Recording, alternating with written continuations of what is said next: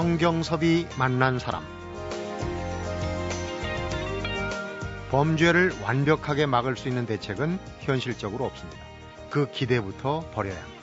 근본적으로 문제의 본질을 파악해서 전문 인력을 배치하고 예산을 확보하는 실효성 있는 대책을 마련하는 게 우선입니다. 성경섭이 만난 사람, 오늘은 경기대 범죄심리학과의 이수정 교수를 만납니다.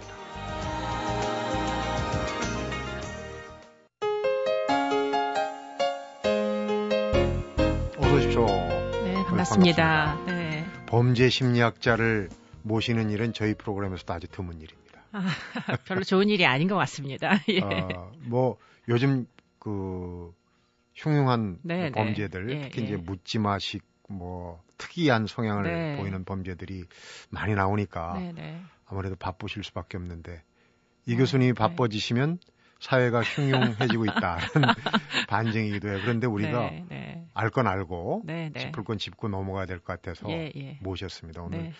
어, 좋은 얘기를 좀 부탁을 드리고요. 예전에 사실은 요즘 그 바로 엊그제도 여의도에서 네. 그 진짜 뭐 누굴 노리고 했지만 그길 가던 사람을 그냥 찌르고 잘못하다가 그렇죠. 이제 목숨을 네. 잃을 네, 수도 네, 있는. 네. 예전에 저도 사건 기자를 하면서 보면 경찰들이 수사하면서 이 원한 관계 아니냐, 음. 치정 아니냐, 음, 음. 금전 관계 아니냐. 그런데 네. 지금은 전혀 그런 옛날의 도식들이 먹히지가 않아요. 예, 그렇습니다. 예. 범행 동기상의 과거와는 좀 다른 양상들이 나타나고 있어 가지고요. 네.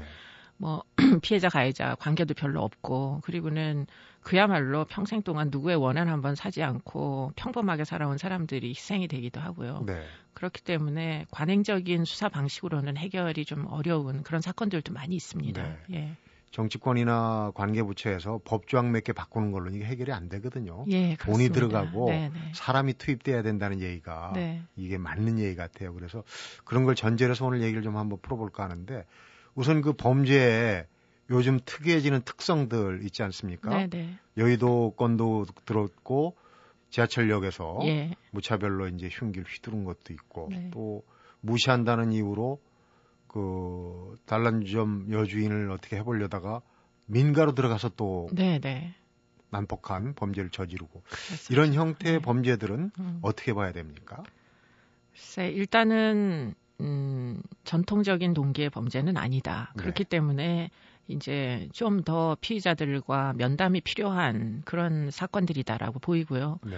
많은 경우에 지금 최근에 일어나는 뭐 중대 범죄들은 어, 혼자 살고 있는 사람들에 의해서 일어나는 경우들이 많이 있어서 그렇죠. 네. 예. 사회적으로 어디서도 어, 인간관계를 형성하지 못한 채 그야말로 그냥 뭐 무시된 존재로 살다가 어느 날 갑자기 터트리는 일들이 음. 늘어나고 있기 때문에 이것을 그냥 단순히 개인의 문제로만 음. 보기에는 좀 어, 부족함이 있다. 물론 전과가 누적된 사람들을 국가가 관리를 못해서 재범의 뭐 발생을 네. 뭐 막을 도리가 없는 이런 경우는 사실 국가의 책임이라고 네. 보이지만 네. 시스템의 문제도 있긴 그렇죠. 있지만. 예. 그런데 이제 단 한 번도 전과가 없던 사람이 어느 날 갑자기 뭐 사회로부터 일정 기간 격리가 됐다가 돌발 행위를 하는 이런 부분은 네. 사실은 단순히 개인의 책임만으로 몰아붙이기에는 음. 지금 사회적 시스템이 너무나 열악하다라고 보입니다. 네. 예.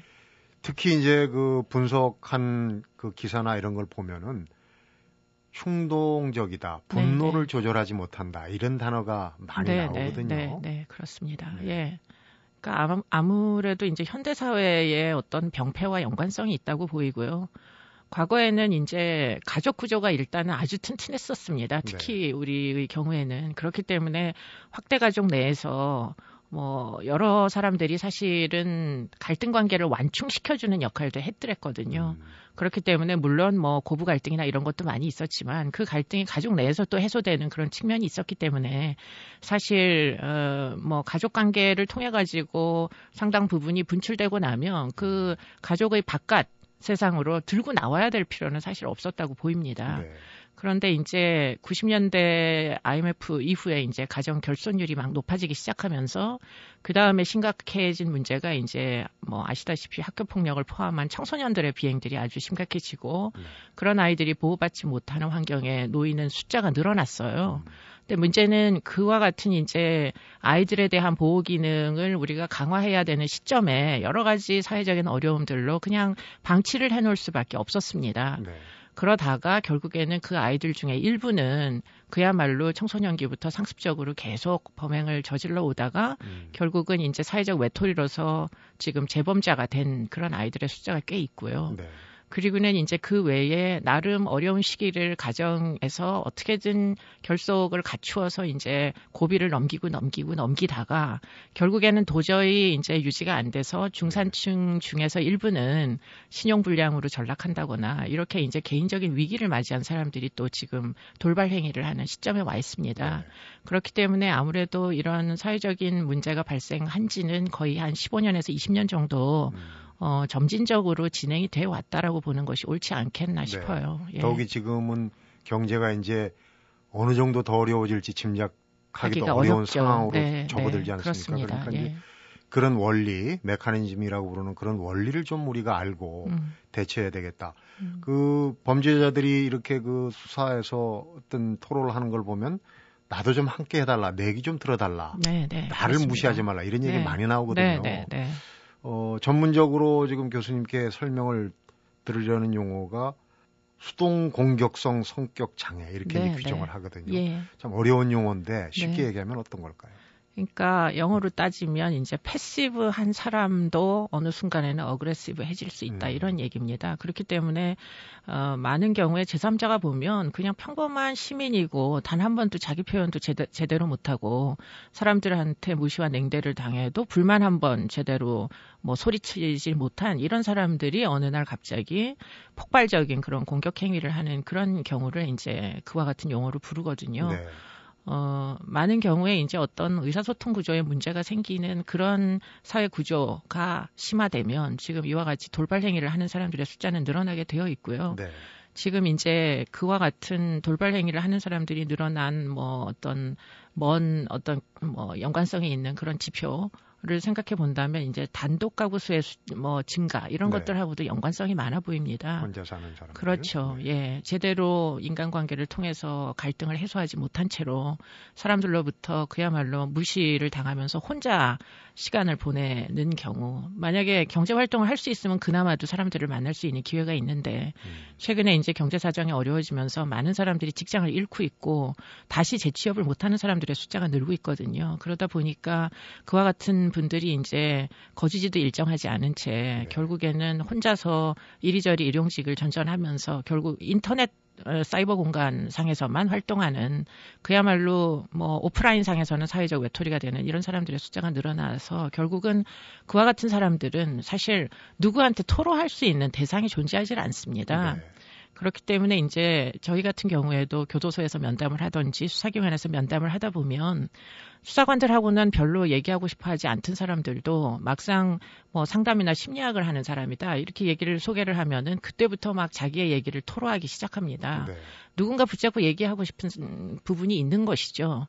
그런 이제 어떤 누적된 무슨 불만일 수도 있고 또는 분노일 수도 있는데 그것이 해소되지 못한 채 억눌려 있다가 어느 순간에 자신을 무시하는 그런 눈빛을 보내거나 욕설을 할 때 그것이 지금까지 쌓여있던 십수년 동안 있었던 네. 피해 의식이 갑자기 폭발해서 결국에는 난동을 피는 그게 음. 아마도 뭐 의정부역 사건 같은 경우에는 아주 전형적인 사례라고 보이는데요. 네. 나름대로 열심히 하루하루를 살아왔다고 보입니다. 그분은 한 번도 전과력도 없은 채로 음. 부모의 도움도 받지 않고 어떻게든 자기 혼자 살아보려고 했으나 결국에 가서는 그와 같은 뭐 분노를 폭발시키는 그런 사건으로 이어지는 경우들이 있기 때문에 네. 결국에는 이런 위험 부담까지를 이제는 앞으로 사회에서 떠맡지 않으면 유사 사건이 발생할 위험성은 상당히 높아 보인다고 네. 생각됩니다. 예. 일반적으로 알기는 이 성격 장애가 이 공격적인 사람이 있고 그다음에 이제 자해 네, 네 자기한테 네. 푸는 그런 경우가 있다고 이렇게 했는데 그런 어떤 일반적인 원리들도 지금 깨진다는 얘기예요. 네, 뭐 자해하는 그런 프로필 훨씬 가까운 사람들이죠, 이 사람들은. 네. 왜냐하면 지금까지 살아오면서 30년 넘게 단 한 번도 누구를 폭행하거나 해서 전과 한 번 없었던 사람들이다 보니까 음. 꾹꾹 참고 참고 있다가 결국은 절망감에 기인해서 결국은 마지막 순간에 분출시키는 이런 네. 종류의 어떤 절박감 같은 게 틀림없이 존재합니다. 그렇다고 예. 보면은 결론적으로 방치해 놓으면 이게 공격적으로 갈 수밖에 없다는 그런 네. 결론에 도달하게 되는데요. 또 한 가지는 교수님하고 뭐 일간지 기자하고 얼마 전에 공동으로 이제 그 어, 전과자를 네, 네, 네. 대상으로 해서 예, 예. 분석을 했는데 독특한 용어가 나왔어요. 홈메이드 크리미널이라고. 그러니까 집에서 어, 범죄자를 뭐 만든다기보다 가정적인 이유로 인해 가지고 예, 범죄자가 예. 된다. 예. 원래 범죄학은 태생적으로 이 그런 성격이 있다는 설하고 네. 또 교육받는다. 나중에 네, 네. 유전적인 것보다는 환경적이다. 뭐 이렇게 나눠지는데 네. 지금 그 결과를 저도 읽어보고 아, 조금 더 이 만들어지는 성향이 많겠구나 예. 생각을 했거든요. 어떤 네. 연구였습니까? 어, 어떻게 보면은 이제 이미 조사가 된 내용을 재분석한 어, 예, 어, 그런 이제 자료였는데요. 법원에 이제 조사관 분들이 어, 재판을 위해서 피의자, 피고인들에 대한 많은 정보들을 일단은 조사를 합니다. 예. 요즘은 이제 재판도 쉽게 제명에 의해서만 양형을 결정하지 않기 때문에 여러 가지 요인들을 뭐 가정 환경이나 어릴 때 부모의 직업이나 또는 만약에 결손이 있었으면 언제부터 이제 혼자 살게 된 것인지 이런 것들을 다 조사를 합니다. 그래서 그런 자료를 이제 입수를 해서 결국에는 강력 범죄에 이제 그 피고가 되는 사람들, 피고인이 되는 사람들은 어떠한 과거에 뭐 생활을 해 왔는가 하는 네. 것들을 이제 분석을 하고 보니 까 가장 큰 문제가 되는 것은 이제 어린 시절에 여러 가지 이제 결손 또는 친부모님이 다 계셔도 가정이 화목하지 못한 것들 이런 것들이 네. 결국은 어, 자녀들에게 아주 악영향을 끼친다는 사실을 발견할 수 있었고요. 음.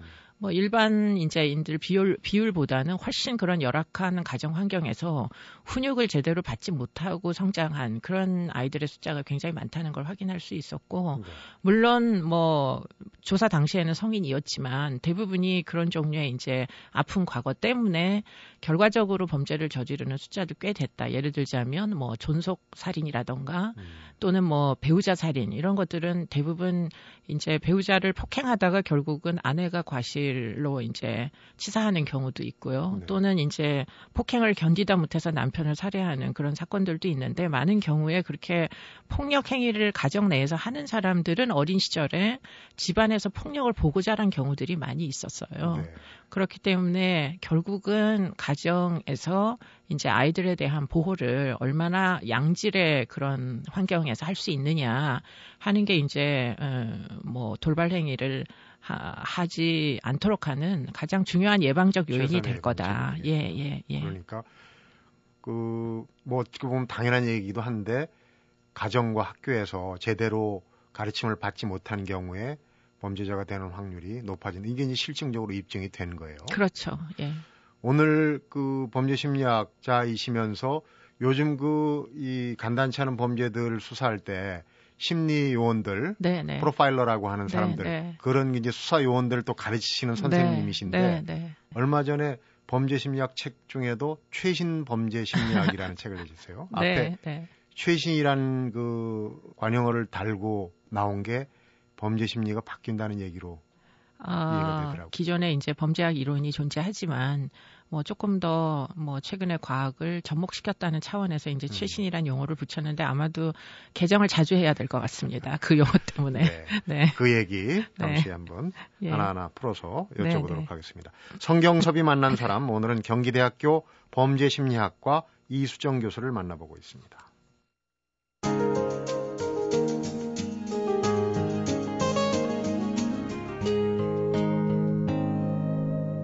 성경섭이 만난 사람. 심리학을 원래 전공하셨잖아요. 네, 그러니까 그렇습니다. 여쭤보겠습니다. 제가 알기로는 정신질환이라는 게 본질적으로 질적인 차이가 아니라 양적인 차이다. 이렇게 예전에는 어, 규정을 한 걸로 제가 배웠습니다. 요즘, 네. 요즘 바뀌었는지 모르겠, 어, 어쩐지 모르겠는데요.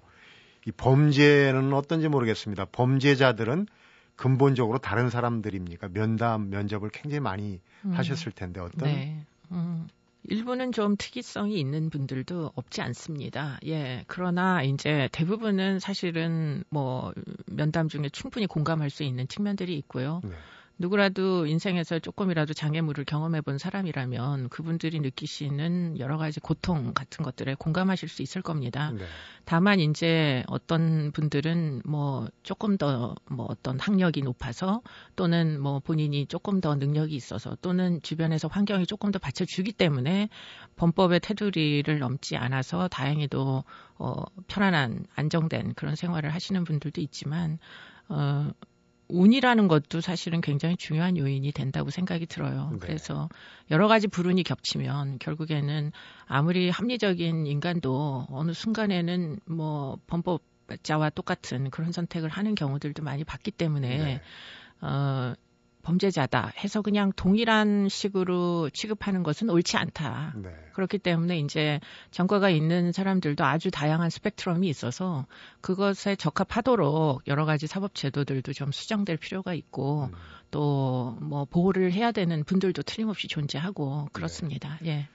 범죄자가 될 수 있는 어떤 그 가능성은 이제 우리한테도 네. 큰 범죄든 작은 범죄든 있다는 말씀이신데 그런 범죄에 이르게 되는 심리에 대해서 이제 분석을 많이 하셨을 텐데 우선 그 범죄 심리학적인 원리 개념들은 공격성, 정신병질, 또 청소년 비행, 정신장애 이렇게 나누셨어요. 네, 네. 이것도 좀 간단한 개념은 아닌데 그러니까 예. 범죄에 이르는 심리를 우리가 일반적으로 얘기한다면 어떻게?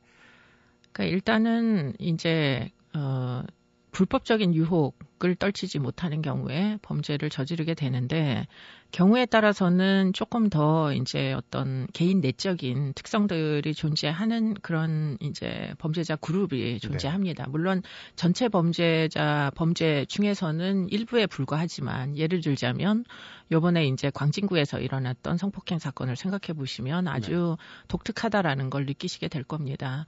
일반적인 합리적 사고를 하는 사람들은 전자발찌를 부착을 하게 되면 어, 24시간 누군가가 나를 감시한다는 불안감이 있기 때문에 아무리 유혹을 느껴도 사실은 어, 비합리적인 행동을 선택하진 않습니다. 네. 예. 전자발찌를 부착한 동안은 그래도 억제력이 발휘되는 것이 일반적인데요. 그런데 이제 그 광진구 사건의 경우에는 전자발찌를 찬 채 여러 가지 뭐 범죄를 저지르기 위한 범행 도구를 사전에 미리 준비를 음. 하고 또 뭐 약물까지 복용을 한 것으로 확인이 돼서 네. 지금 이와 같은 식으로 그야말로 보통 사람들과 같지 않은 그런 사고를 하는 사람들의 이제 존재가 음. 어, 틀림없이 있다라는 사실을 입증해주는 이제 조, 좋은 사례들이거든요. 발찌가 무용이다. 그렇죠. 소용이 없다는 예, 얘기까지 예, 나오거든요. 네, 네. 사실 전자발찌는 효과가 있습니다. 네. 그렇기 때문에 재범률을 낮추는 아주 좋은 도구인 것은 틀림이 없는데요. 그렇지만 100% 억제하지 못하는 그 사람 내면적인 무엇인가 문제가 있다는 것은 우리가 인정할 수밖에 없다는 거죠. 네. 이제 그런 경우에 우리가 심리학자들 특히 이제 뭐 범죄 심리나 법정 심리 하시는 분들은 사이코패스라는 용어를 선택을 많이 합니다. 네. 예컨대 뭐 사회적 규범으로부터 일단은 일탈을 일삼기 때문에 음. 뭐 법이든 제도든 또는 뭐 경찰이 눈앞에 있어도 그런 걸 두려워하지 않는 그런 이제 어떤 내재적인 비정상적인 심리 상태가 있다라는 것을 이제 지목을 하는 것이죠. 네. 아마도 연쇄살인이나 아니면 뭐 지금처럼 이렇게 누범 여러 번 범죄를 저지르는 성폭행범이나 이런 사람들이 이제 가장 전형적인 사례가 될 텐데 네. 문제는 그런 분들 중에 일부는 대단히 특이한 뭐 여러 가지 심리적 기능이 있다는 겁니다. 그렇기 때문에 이제 최근에 과학적인 연구 결과들은 뇌 기능도 심지어 변한다라고 알려져 있어요. 네. 아무래도 우리가 뭐 뇌 기능이라는 게 평생 변합니다. 우리가 아무리 건강해도 나이가 들면 약간 치매가 있듯이 기억력도 떨어지고 그렇기 때문에 뇌의 기능이라는 건 계속 변화를 하는데요. 환경과 상호작용을 해서. 네. 근데 이제 범죄자들 중에 일부는 그와 같은 이제 정상적으로 발달해야 되는 그런 뇌 기능을 발달시키지 못한 채 사회적으로 격리가 되고 부모로부터 학대를 받고 뭐 여러 사람으로부터 무시를 당한 채 음. 계속 이제 사회성을 발달시키지 못하는 그리, 그래서 결과적으로 이제 행동에 본인의 어떤 본능적인 욕구를 억제하지 못하는 이런 사람들로 성장을 하는 숫자가 존재한다는 것이죠. 네. 뭐 서구 사회에서는 100명 중에 한명 정도가 그렇다 이렇게 얘기하는데 지금 우리나라에서 최근 발생하는 지금 소위 뭐 좀 이해가 안 되는 범죄의 주인공들은 많은 경우에 그렇게 서구에서 지적한 사람들하고 비슷한 프로필을 갖습니다. 네. 예, 결국에는 이번 사건도 좀 흡사성이 있다고 보입니다. 음, 특히 이제 우리 범죄 중에 다른 나라보다 특히 심한 게 여성을 대상으로 한 그렇습니다. 범죄, 범죄 예. 모든 강력 범죄에 그런 게 껴 있거든요. 네, 성범죄가 네, 네, 네, 이런 부분들. 그래서 음. 그런 부분하고 그다음 이제 그 여러 가지 형태 범죄 중에서 또 각기 달리 대응해야 될 부분도 있고 네, 네. 그렇다고 얘기를 음, 하시던데. 네.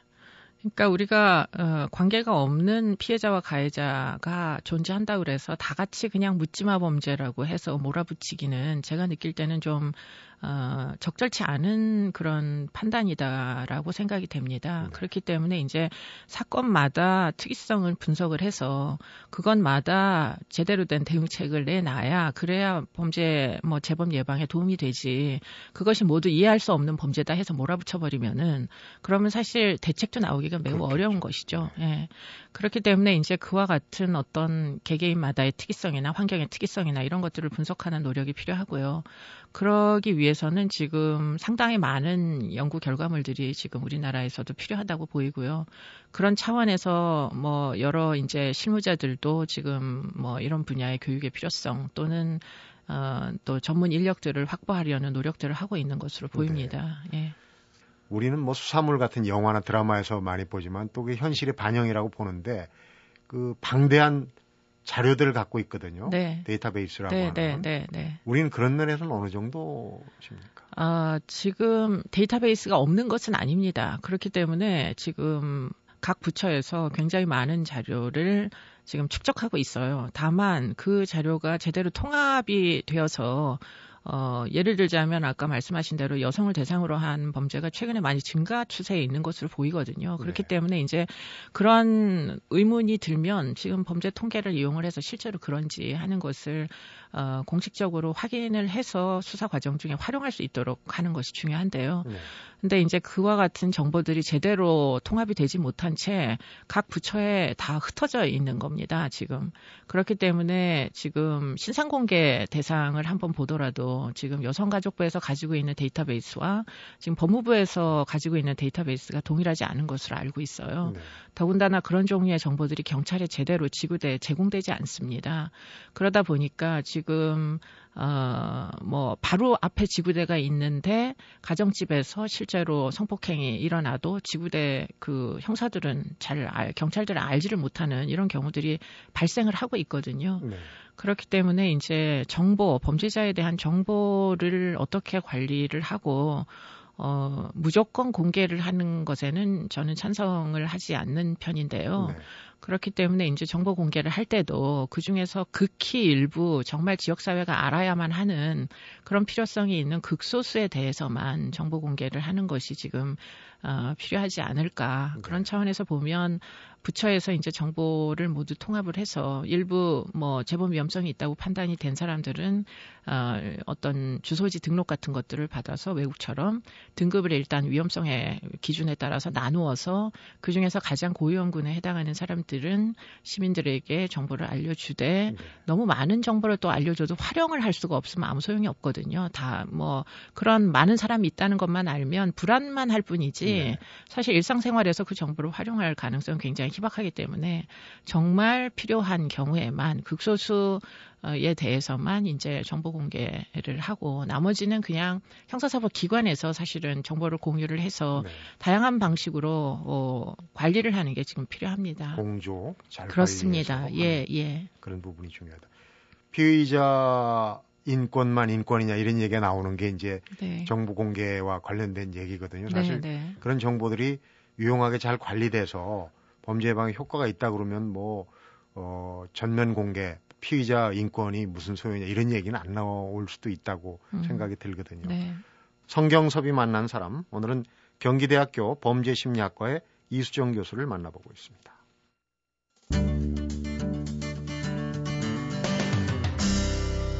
성경섭이 만난 사람. 여성의 몸으로 좀 잘못된 질문인지 모르겠습니다. 여성의 몸으로 그런 강력범죄자들을 만나서 면담을 하고 할 때 좀 오싹하는 기분이 들 수도 있겠어요. 예, 뭐 그렇지 않다라고 하면 그것은 정확한 얘기는 아닐 겁니다. 그렇지만 이제 다들 이제 가족 얘기를 하면 어떠한 피고인도 다 뭐 가슴이 아프긴 마찬가지니까 그런 얘기들을 하면서 그 뭐 내재적인 문제는 무엇인지를 분석하고 그런 과정을 진행하기 때문에 어, 상당 부분 여성이라는 점이 오히려 제게는 도움이 되는 측면도 있다. 또 피해자들을 만나서도 또 이야기를 들어볼 수가 있기 때문에 네. 이 범죄라는 게 뭐 동전의 앞뒷면 같은 것이라서 음. 가해자들의 얘기가 있으면 피해자들의 얘기도 또 존재하는 것이기 때문에 네. 그런 차원에서 보면 제가 남성이기보다 여성이어서 훨씬 효과적인 그런 측면 틀림없이 있습니다. 네. 예. 혹시 영화를 보신 분들은 양들의 침묵에 그 하니발 렉터라고. 네네 네, 어, 네. 그런 그 중대 범죄자들을 이렇게 면접을 하고 할 때, 그러니까 네. 꼭 집어서 그 심리를 파악해내는 어떤 노하우랄지, 뭐, 나름의 어, 비결이랄지 그런 건 있습니까? 아, 글쎄요. 굉장히 어려운 그 질문이시고요. 사실 그 정도로 숙련이 되려면 단연간의 경험이 아마 있어야만 그게 가능할 겁니다. 인생 경험도 필요하고요. 네. 저는 주로 이제 제가 뭐 주부고 자녀를 키워봤고 그렇기 때문에 이제 가정 이야기를 많이 합니다. 많은 경우에 이제 가정으로부터 문제가 발생했을 가능성이 있기 때문에 그렇게 해서 풀어나가면 비교적 쉽게 공감을 느끼고 이야기를 시작을 하시고요. 네. 어, 가장 이제 문제가 되시는 분들은 어느 얘기도 협조해주고 싶어 하지 않으시는 분들이 계십니다. 네. 예. 그런 분들은 뭐 저라고 해서 쉽게 말문을 여시게 하기는 어렵죠. 네. 예. 뭐 가장 어려움이 있는 그런 대상자는 그런 케이스라고 보입니다. 음. 예. 범죄 수사를 넘어서 이제 그 재범에 대한 네. 그 주로 연구하신 분야 중에 또 하나가 그런 이제 데이터를 통해서 재범을 막는 게 네, 사실은 네. 예방도 중요하지만은 재범을 막는 게 상당히 중요하다고 보여지는데 네네. 그런 재범을 막을 수 있는 어떤 그 메커니즘 이런 부분은 어, 떻게 아까 될수 있을까요? 아까 잠깐 말씀을 드렸지만 이제 선진국에서도 하고 있는 그런 여러 가지 보안 처분의 조합을 생각해 보시면 쉽게 이해가 되실 것 같아요. 그러니까 어 사람이 어느 날 갑자기 밑도 끝도 없이 범죄를 저지르는 사람은 없기 때문에 거의 뭐 지난 한 2, 30년을 일종의 행동 습벽처럼 계속 범죄력을 누적시켜가는 그런 과정 중에 있다 보니까 사실은 지금 당장에 뭐 재판을 받는다 쳐도 앞으로 이 사람이 징역을 한 2, 3년 살고 난 다음에 출소한 이후에 음. 그야말로 100% 제로 베이스에서 시작하기는 굉장히 어려워 보이는 그런 분들이 꽤 계세요. 그게 결국은 재범 위험성에 대한 예측 부분이 되는 것이고요. 결국에는 과거 전과력이나 아니면 생활의 뭐 패턴 이런 것들을 통해 가지고 결국에는 예견이라는 게 어느 정도까지는 가능합니다. 네. 그렇기 때문에 예를 들자면 광진구 사건의 경우에 어, 재범 가능성이 굉장히 높았을 것이라고 생각이 들어요. 그렇기 때문에 그와 같은 재범 위험성이 상당 부분 담보된 어, 전과가 뭐 11번 정도 되고 거기에 성범죄 전과가 3번 정도 있고 그 중에 일부가 이제 가학적인 성행위를 했던 이런 전력이 만일 있다면 네. 그렇다면 전자발찌나 아니면 신상 공개나 아니면 지금 거세 약물까지 상당 부분 복합적으로 어, 처분을 병과를 해서 사실은 재범을 억제하는데 최선을 다해야 되는 것이죠. 네. 그게 어떻게 보면 국가의 의무라고도 보입니다. 결국 국민을 안전하게 생활할 수 있도록 범죄의 불안으로부터 좀 어, 좀 덜 불안을 느끼면서 일상생활을 진행할 수 있도록 이렇게 해주는 게 국가의 책임, 책무인데요. 네. 그런 차원에서 보면 이제 보안 처분의 필요성 같은 것들은 당연하다고 여겨집니다. 네. 예. 말씀을 듣다 보니까 시간은 다 돼가고 뒤늦은 궁금증이 발동을 합니다.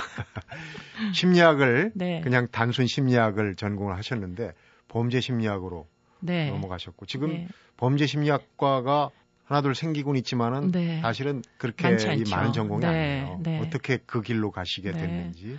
어, 저는 어, 심리 측정이라는 걸 전공을 했습니다. 네. 그래서 평가의 절차를 만들고 음. 이제 데이터를 주로 담당을 하던 그런 사람이었어요. 그렇기 때문에 이제 제가 경기대학교라는 곳에 가서 이제 처음으로 부과받은 그 업무가 교도소의 수감자들을 분류 평가를 할 수 있는 지침을 만들어 달라 이런 요구였어요. 그래서 이제 99년도부터 이제 결국은 범죄 연구를 시작을 했다고 생각이 되고요. 그때 이제 제, 저에게 주어졌던 수천 개의 자료를 어떻게든 분류를 해서 수용자들 사이에 발생하는 사고를 예방하는 분류의 시스템을 만들어내는 게 제 과제였습니다. 네. 그래서 네. 그 중에 이제 누가 더 그 어떤 인명 피해를 낼 위험성이 있는 사람인지를 선별해야만 했고요. 그런 과정 중에 이제 외국에 그런 사례들이 아주 많다는 것을 발견하게 됐고 네. 그래서 이제 뭐 그 이후에 여러 곳을 이제 방문을 해서 그와 같은 절차들을 이제 활용하는 노하우를 배우게 됐고요. 네. 그리고는 지금은 그 결과 굉장히 많은 어떤 의사결정에 사법적인 의사결정에 그와 같은 아이디어들이 많이 반영되고 있습니다. 음, 예. 그렇군요. 범죄 심리학과가 좀 많이 생겨야 되겠다 싶은 게 앞에도 예산과 인력 사실은 거기에 그 예방과 또 재범의 어떤 어 방지를 위한 시스템 같은 것도 만들어내고 또 새로운 범죄가 생겼을 때 분석해내고 이런 일들을 할 사람들이 요원들이 많아야 되지 않겠습니까? 네, 네. 그러니까 네, 이제 예. 이 교수님 후배들이 많이 들어와야 된다는 생각이 드는데 어떻게 하면은 그 그쪽에 입문을 해서 좀 관심 있는 청소년들 부모들도 있을 거예요. 네. 뭐 일단 심리학이나 경찰 행정학 무엇을 하셔도 상관이 없고요. 그리고는 경우에 따라서는 현직에 이제 입사를 하셔도 대학원이라는 데는 뭐 실무자들도 많이 다니기 때문에 그렇게 해서 또 심리학 공부를 나중에 하셔도 상관이 없습니다. 네. 심리학을 만약에 공부를 하셨다면 일단은 저희 분야는 응용 분야이기 때문에 형사사법 기관에서의 어떤 식으로든 연수나 수련이나 이런 것들을 공부를 해야 될 필요성이 있고요. 네. 그렇게 하면 결국에 가서는 이제 다양한 범죄자들과 만날 기회를 확보를 하고 결국 어, 학문의, 저희 분야의 학문의 가장 중대한 그 자원은 이제 교도소에 있는 수감자들이 될 것입니다. 네. 그렇기 때문에 이제 그분들과 어떻게든 많은 정보를 교류를 해서 결국에는 어느 시점이 되면 누구나 어, 숙련이 될 수가 있다고 보입니다. 네. 예. 청취자분들 중에 이제 어머니들은 이런 질문 하실 거예요. 참 네. 제가 대신 드릴게요. 위험하지 않습니까? 아, 위험하다고 생각을 했다면 아마도 못했겠죠. 네. 예, 아마 사람의 운이라는 건 본인이 좌우할 수 있는 게 아닌 것 같습니다. 네. 예, 예. 어쨌거나 우리 이 교수님이 좀 휴가도 내고 편안하게 지내시는 그날이 오길 바라겠습니다. 아무래도 우리가 범죄가 줄어들면 그런 때가 네, 오겠죠. 네, 네, 아주 네. 바쁘신데 시간 내셔서 어, 좋은 말씀 해주신 거 고맙습니다. 예, 감사합니다. 성경섭이 만난 사람 오늘은 경기대 범죄심리학과의 이수정 교수를 만나봤습니다. 예전엔 가족 구조가 어느 정도 범죄를 억제하는 기능을 했다고 그러죠. 가족 구성원의 소속감이 범죄 예방에 영향을 미치기 때문이라고 그러는데요. 눈에 띄게 늘어나는 묻지마식 도 외톨이형 범죄를 보면서 가족의 소중함을 다시 한번 떠올리게 되는 것도 그런 이유가 아닌가 싶습니다. 성경섭이 만난 사람 오늘은 여기서 인사드립니다.